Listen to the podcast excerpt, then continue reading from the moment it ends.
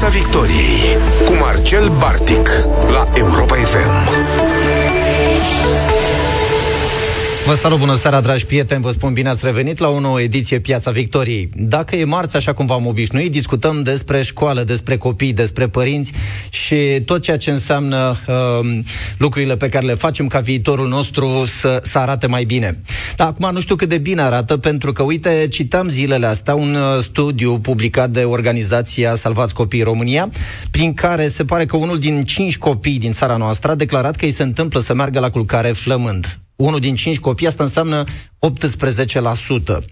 Uh, studiul respectiv mai arată totodată că a crescut numărul de părinți, de pildă, care sunt de acord cu bătaia ca răspuns la unele comportamente nepotrivite ale copiilor.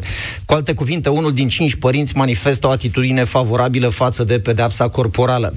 Mai sunt, uh, sigur că da, și alte detalii uh, pe care le vom regăsi în acest studiu, dar aș vrea, să, aș vrea să găsim răspunsuri la întrebarea asta, cum de-am ajuns aici. Și este o întrebare la care în această această seară l-am ca invitat pe uh, Valeriu Nicolae și vom încerca împreună să, să vedem care sunt cauzele și uh, cum putem, uh, de, unde să, de unde să găsim soluții pentru a uh, diminua, pentru a rezolva acea, această problemă. Îți spun bună seara, Valeriu Nicolae, și îți mulțumesc tare mult pentru prezența în seara asta în emisiune. Bună seara și mulțumesc tare mult pentru invitație. Uh, Valeriu Nicolae, cum am ajuns aici? Cum, cum de în România anului 2021 mai avem încă, iată, copii care se duc seara la culcare flămânzi? Havel zicea că un sistem se schimbă abia atunci când oamenii care fac parte din sistem se schimbă.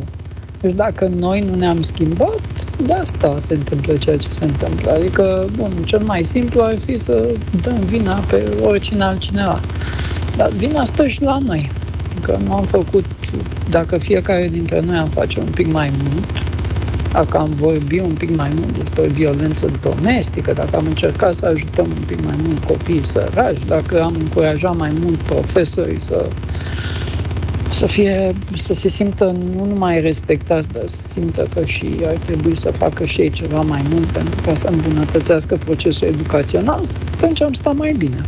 Și după aceea am putea să-l scoatem ochi domnului președinte cu gluma aia de România educată, politicienilor noștri, marea lor majoritate inepți și mărlani, dar până la ei trebuie să ne scoatem nou înșine ochii. Da, cu alte cuvinte, cu alte cuvinte, responsabilitatea este a noastră a fiecăruia. Uh, a, a, aș, vrea să, aș vrea să te întreb care este profilul unui copil din medii defavorizate, pentru că, știi, de cele mai multe ori uh, folosim uh, statistici, folosim așa uh, niște cifre care nu spun foarte multe. Uh, în spatele acestor statistici sunt niște povești de viață, sunt niște copii pe care de cele mai multe ori le ignorăm sau, de ce să nu o spunem foarte deschis așa, nu le cunoaștem efectiv. Cine sunt copiii ăștia din medii defavorizate? Păi, da, asta e o problemă uriașă, că marea majoritate a celor care iau decizii în România cam habar nu au de copii ăștia de care vorbești tu. Ă, sunt copii care, marea majoritatea lor sunt copii care trăiesc în rural sau în ghetourile din orașelor mari sau din orașele mari. Cei la care nu vrem să ne uităm, nu vrem să știm de ei, ignorăm. Și, din păcate, procentul e destul de mare. Tu spuneai că 18% din copii se duc nemâncați la culcare. Eu cred că undeva la 25% din copii trăiesc uh, în sărăcie și o bună parte dintre ei într-o sărăcie abjectă. De exemplu, noi lucrăm cu uh, undeva la peste 350 de copii și am, am văzut multe cazuri în care copiii nu, na, nu aveau ce să se încalțe sau uh, probleme foarte mari. Șapte oameni care trăiesc în 13 metri pătrați, ceea ce înseamnă că e sub standardul de pușcărie al Uniunii Europene. Standardul la pușcărie e să ai mai mult de 2 metri jumătate pătrați pe persoană. Sunt foarte mulți copii care nu au nici metri pătrați. Da, am uh, avut... Te rog. Te rog. Am avut, am avut, uh, îți mărturisesc, am avut ocazia să văd pe la începuturile carierei mele de profesori, să cunosc și eu astfel de, de copii. să văd astfel de familii și e, e frustrant, este foarte enervant că nu, nu știi pe cine să tragi de mânică și, și să-l întrebi, fă ceva, schimbă ceva, copiii ăștia merită mai mult. Da. Nu, chiar nu știu ce să zic la...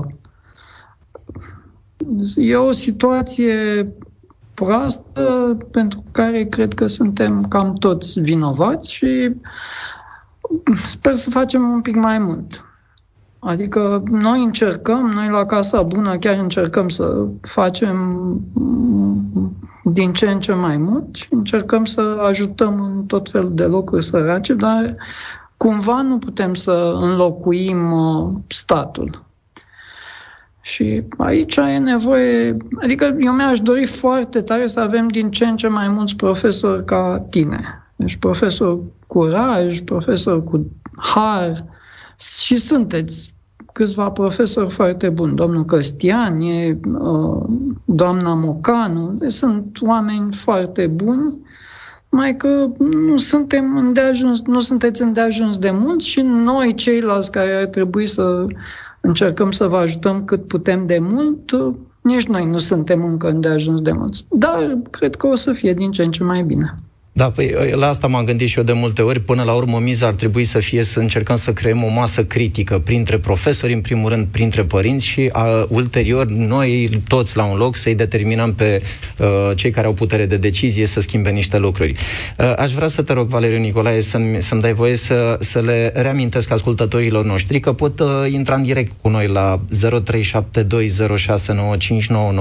și uh, m-aș bucura tare mult să găsim împreună un răspuns la întrebarea ce soluții pot pot fi găsite pentru a nu a mai avea astfel de, de cazuri. Uh, revin la discuția noastră și voiam să spun că mi-a mai atras atenția în studiul respectiv uh, o informație, faptul că Aproximativ 3% dintre părinți afirmă că în acest an copilul lor a fost victima unui abuz sexual și 2,9% uh, dintre adolescenți afirmă că au fost uh, forțați să întrețină raportul sexual împotriva voinței lor. E, în condițiile astea, de, de ce nu reușim? Asta e o discuție mai veche, probabil îți amintești că tot am, uh, tot am adus un spațiu public. De ce nu reușim să introducem educația sexuală în școli?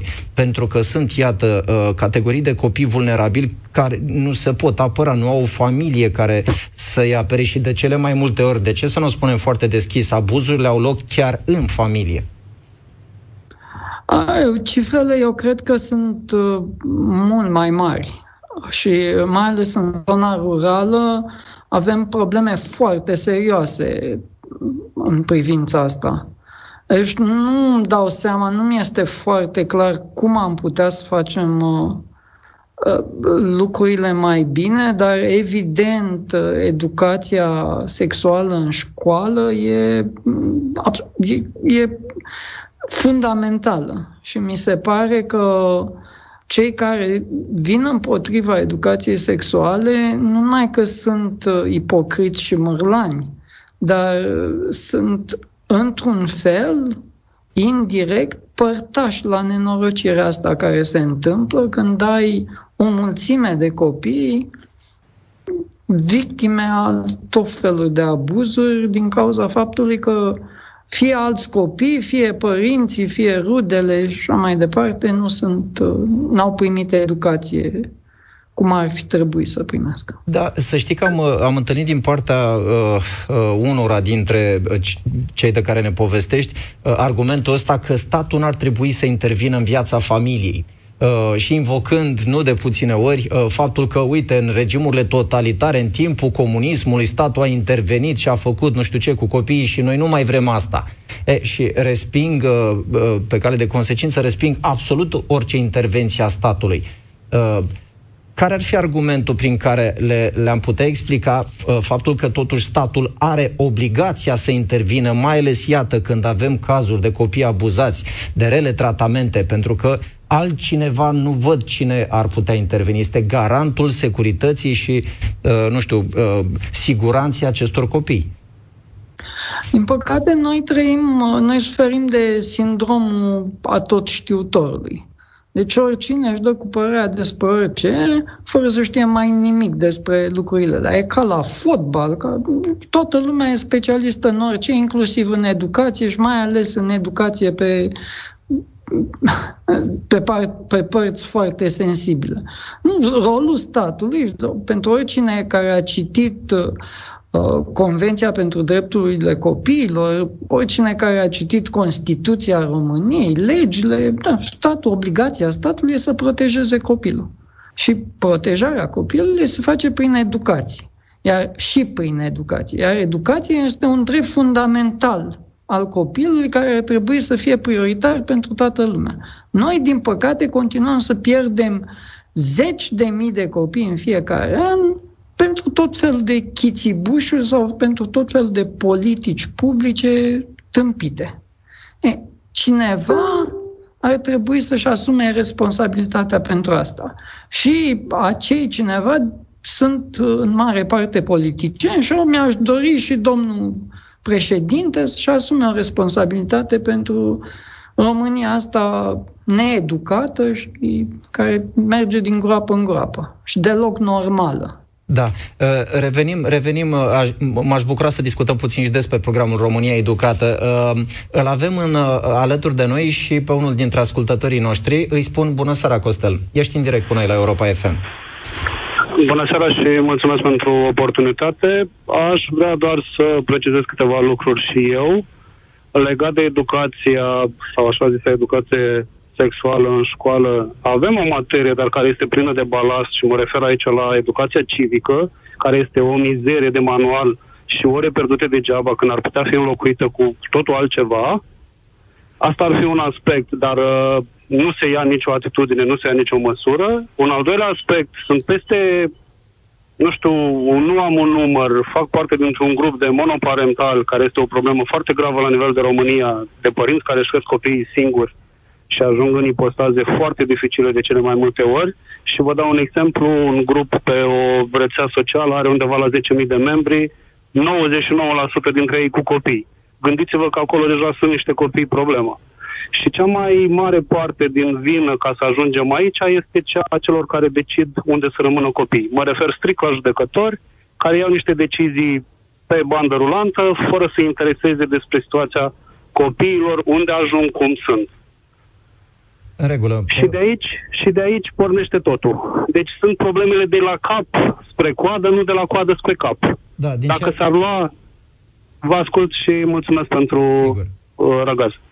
Uh, din ceea ce ne spui tu, Costel, de fapt înțeleg că statul practic face, se ocupă de partea asta formală. Uh, am semnat hârtia, am încredințat copilul, restul nu mai e treaba mea, nu mă mai interesează. Și mai este o problemă. Eu sunt deschis și aș vrea să iau copii care să-și petreacă timpul alături de copilul meu în weekenduri. Este o birocrație extraordinar de complicată. Extraordinar de complicată. Pentru a lua copilul câteva ore bun, uh, cu asistent social, cu psiholog, cu poliție, cu tot ce doriți se pot face. Dar la noi totul se complică și se bate pasul pe loc. Pentru că, da, solidaritatea asta înseamnă să iei un copil să-i oferi câteva momente plăcute de sărbători, într-o vacanță, un weekend. Dar la noi nu se poate. La noi totul nu se poate. La noi ne lovim de un zid, care este legea. Care lege nu se aplică cum trebuie, justiția care nu-și face treaba cum trebuie, nu generalizez, dar în mare parte asta se întâmplă și ajungem în situații în care avem copii cum îi avem, din nefericire. Da. În regulă, îți mulțumesc tare mult pentru intervenție, uh, Costel. Valeriu Nicolae, iată, sunt, uh, sunt oameni și, și știm amândoi că sunt, uh, sunt destul de mulți care vor să dea o mână de ajutor, vor să fie aproape de copiii ăștia și ce să vezi că te împiedici fix de instituțiile statului român care în cel mai bun caz uh, o să-ți ceară un uh, dosar cu șină sau 5 ștampile sau mai știu eu ce, 20.000 de aprobări. Da, DGASPC-urile, Direcțiile Generale de Asistență Socială și Protecția Copilului, sunt disfuncționale în marea lor majoritate. Și gândește că domnul ministru Budăi a fost șef la DGASPC. Uh, stai, legislația e făcută pe brânci, uh, implementarea ei e tot la fel, asistenții sociali continuă să fie cei mai proști plătiți funcționari publici cu facultate. Da, avem multe, multe probleme. Dar asta nu înseamnă că nu putem face fiecare dintre noi mult mai mult. Okay. Și da, de acord, e foarte greu să iei un copil la tine acasă, încă îți trebuie examen psihologic, trebuie să vină asistentul social să-ți verifice casa, trebuie să ai acordul la o grămadă de lume, sunt o tonă de acte. Da, se pot face și actele alea, dar e, acum poți să faci, de exemplu, meditație online. Și noi facem cu voluntari meditație online cu o mulțime de copii. Și tot timpul, deci sunt câteva sute bune de voluntari, peste 300 de voluntari care fac lucrul ăsta.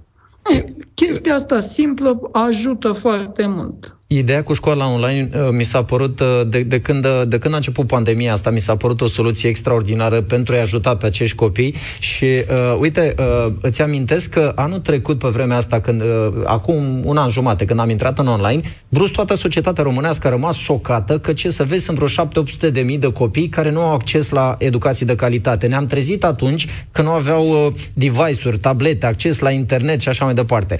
E, nu știu cum să face, dar am început anul ăsta școlar și nu mai spune nimeni nimic de ei, parcă au dispărut sau, uh, nu știu, parcă s-a schimbat dintr-o dată situația și ce să vezi, au toți calculatoare ultimul răcnet. Uh, atât de, atât de uh, uh, slabă să ne fie memoria, să uităm de la un an la altul că de fapt copiii n-au dispărut, ea sunt în continuare acolo undeva și practic o să vedem efectele, nu știu, în 10-15 ani, când vor fi adulți. Uh, ideea asta de școală online a fost uh, cerută la un moment dat de, de un grup de părinți și e în continuare pe tapet, dar nu știu în ce măsură uh, a fost auzită ideea la, la nivel de Ministerul Educației sau la nivel de guvern, pentru că ar fi cea mai simplă și cea mai la îndemână pentru a le fi alături acestor copii. Inclusiv pentru profesori ar fi o soluție extraordinară, pentru că sunt convins că sunt mulți colegi de-ai mei care și-ar dori să se implice într-un proiect de ăsta. Trebuie doar ca uh, ministerul să-și dorească să-i aducă pe oamenii ăștia la un loc. De ce nu se întâmplă? Nu înțeleg că continuă avem oameni inepți care ne conduc. Deci oameni care n-au făcut în viața lor management de oameni, impostori. Asta, asta e clasa noastră politică. E o clasă politică foarte, foarte proastă. Și cu o mulțime de oameni care cred cumva și nu înțeleg cum, cred că ei sunt capabili să fie miniștri. Deci niște oameni care în mod normal n-ar fi capabili să conducă un chioș de ziare, cum e cazul domnului Roman, au ajuns miniștri. Culmea la digitalizare, că tot vorbeam despre școala online. E, și atunci, cum să ai pe Roman la digitalizare când de la, probabil, habar n-are să deschidă un calculator? Adică, despre ce vorbim aici? Dar, din nou, Cred că întâi trebuie să facem noi mai mult și în felul ăsta o să punem pe presiune pe politicieni să fie și ei mai buni. Ne-am reușit să instalăm undeva pe la 400 de computere, ne-am milogit de toată lumea. Bă, donați-ne nouă calculatoarele la care nu le folosiți, ne ducem noi prin tot felul de sate și le instalăm copiilor la computer. Ne-am rugat de firmele de internet, dați-ne și nouă internet la un preț mai bun, să instalăm prin toate casele la mărâte pe unde sunt. Ei, și oamenii au răspuns. Deci sunt foarte mulți oameni buni care vor să ajute. E, dar lucrul ăsta n-ar trebui să-l facem eu sau tu. Gândește cum ar fi fost dacă l-ai făcut președintele Iohannis. În loc să stea uh, pe la ședințele total la iurea din proiectul România Educată, ar fi zis, băi fraților, uite, eu, președintele vostru Cadulapu, vreau și eu să punem vreo 5.000 de calculatoare în toată România la copiii sărași, am nevoie și de internet, m-a ajutat și pe mine.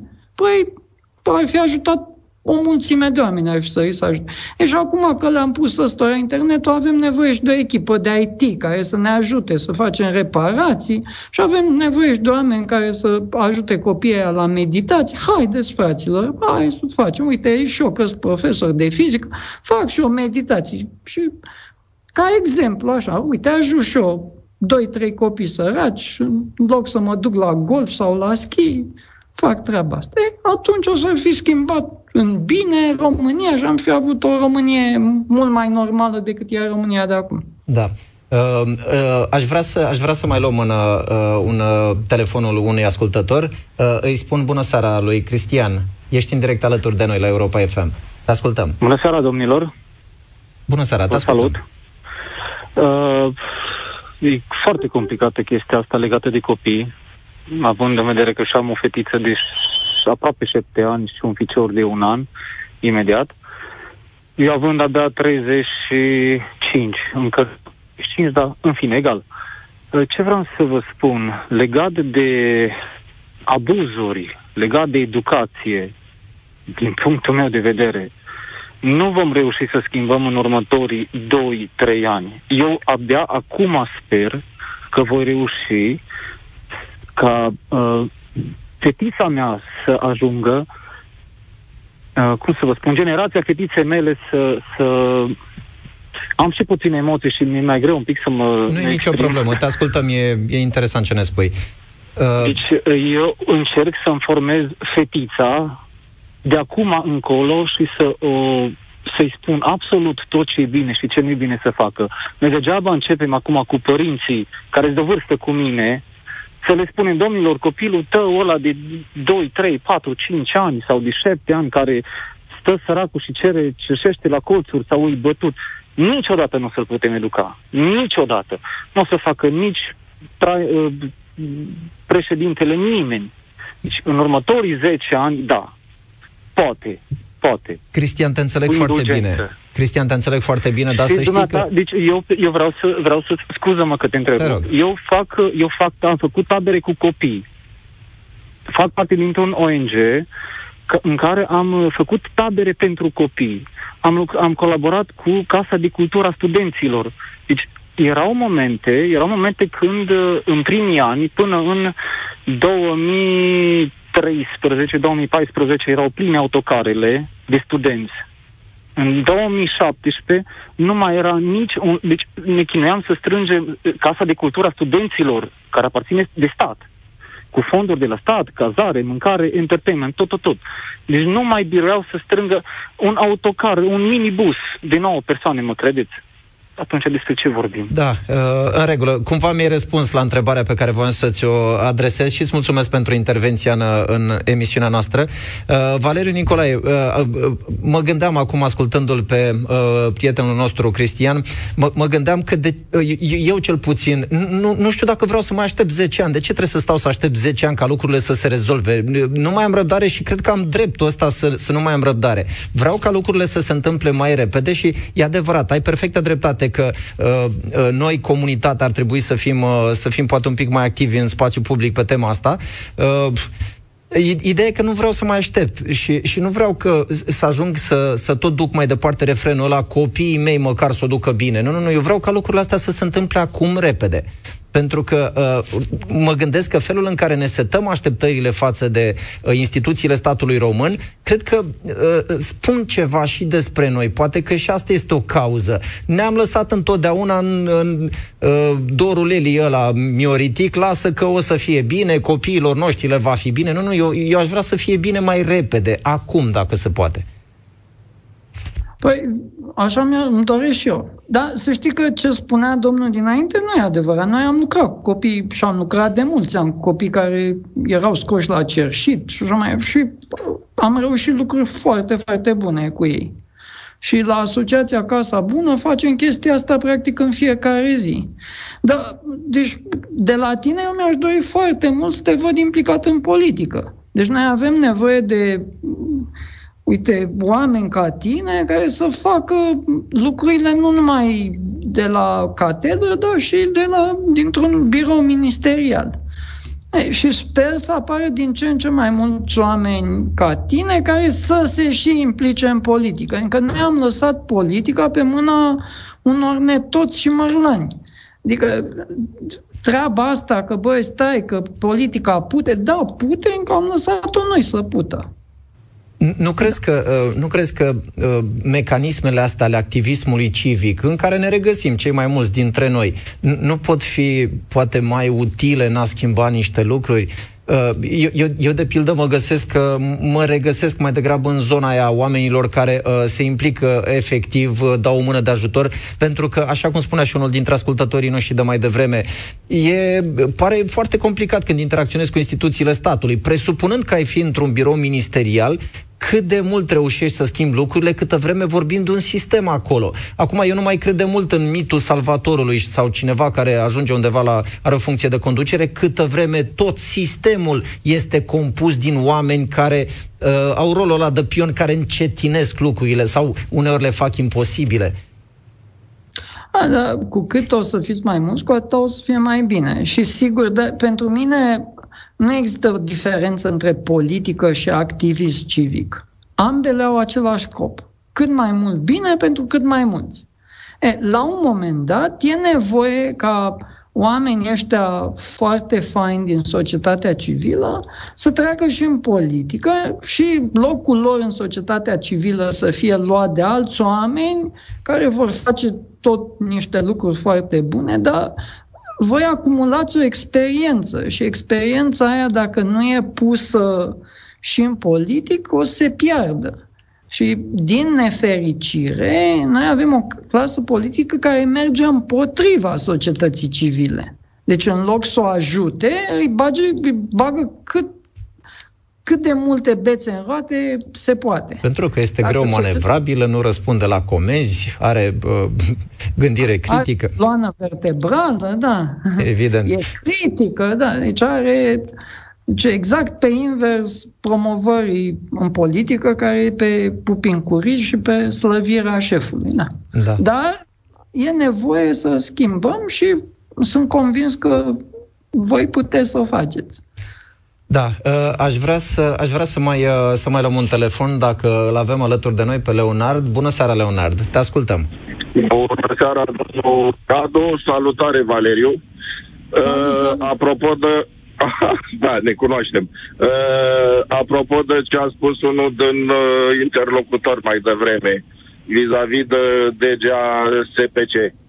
Uh, e o instituție teribilă de înțepenită, Uh, Valeriu știe clar un caz pe care i-am solicitat ajutorul în decembrie, fetița abuzată, cu probe, cu filmări, cu toate cele. Ne-am izbit de, ca de un zid, uh, atât la DAG ASPC, cât și la poliție, cât și la DICOT. Nimeni n-a mișcat nimic. Mama monstru a dispărut cu fetița neant ce mă uimește este altceva, că, sau de fapt ce mă sperie, că acei oameni din acele scaune unde am sunat în neștire timp de două zile, uh, la rândul lor sunt părinți și educă niște copii. Păi dacă ei sunt atât de înțepeniți și de obtuzi în a ajuta un copil la nevoie, uh, progeniturile lor va, de mai târziu din păcate, cred că vor avea același comportament în societate. Și asta mă sperie cel mai rău, fiindcă funcționarii statului, și o știm cu toții foarte bine, își cam proptesc copii, nepoți, surori, frați, buni, mătuși și tot ce mai pot pe scaune. Și întrebarea mare este cum, Doamne iartă-mă, reușim totuși să clintim ceva în acest sistem. Dacă un abuz cu probe video nu s-a putut rezolva niciun fel. Nu știu, eu unul nu știu ce aș putea face mai departe. Da, îți mulțumesc pentru întrebare, Leonard. Valeriu Nicolae, o întrebare foarte bună. Ce putem să facem? Iată, apar tot felul de, de piedici, blocajul ăsta instituțional, uh, indiferență și nesimțire, de ce să nu o spunem de-a dreptul. Cum, cum putem să facem? Că uh, nici varianta în care să abandonăm și să spunem să ne împăcăm cu ideea, lasă că asta e situația, asta e țara. Nu, nu, nu, nu, nu vreau să mă împac cu situația asta. Ce putem face? Păi, asta e foarte bine, că sunt, noi suntem așa, un neam un pic de scandalagii și de, avem multe pretenții. Și nu e deloc rău, că suntem pretențioși, scandalagii, e de bine, că în felul ăsta o să ne îmbunătățim. Asta, trebuie să încercăm să facem noi cât mai mult posibil și să facem cât mai mult scandal posibil. Deci, cu cât tu faci mai mult, cu atât ai legitimitate mai mare să îi tragi de mânecă pe ceilalți. Și la un moment dat o să fim îndeajuns de mulți încât vocea asta să fie vocea dominantă. Deci continuă să faci ceea ce faci, că mie mi se pare că o faci senzațional și sunt convins că peste un an, peste doi o să fie mai bine. Și uite, deci sunt și oameni buni în sistem. Da, sunt o mulțime de mărlan, de proști, de vai de mama, dar sunt și o mulțime de oameni și foarte dedicați și pasiune și care încearcă să facă o grămadă de lucruri bune. Eu simt încurajați de, de ceea ce faci tu și de ceea ce încearcă să facă și alții să ajute în direcția asta. Și aia sunt partenerii pe care sper să-i avem, să continuăm să-i avem în instituții. Din păcate, nu sunt, nu prea sunt în poziții de conducere. Că dacă sunt prea buni, atunci sunt un, o amenințare. Da, așa e. Uh, Valeriu, mă mai gândeam la un moment dat la faptul că dacă noi am reușit să construim comunități mai puternice, iată, și, și ăsta poate ar fi un lucru care ar mișca lucrurile mai, mai bine.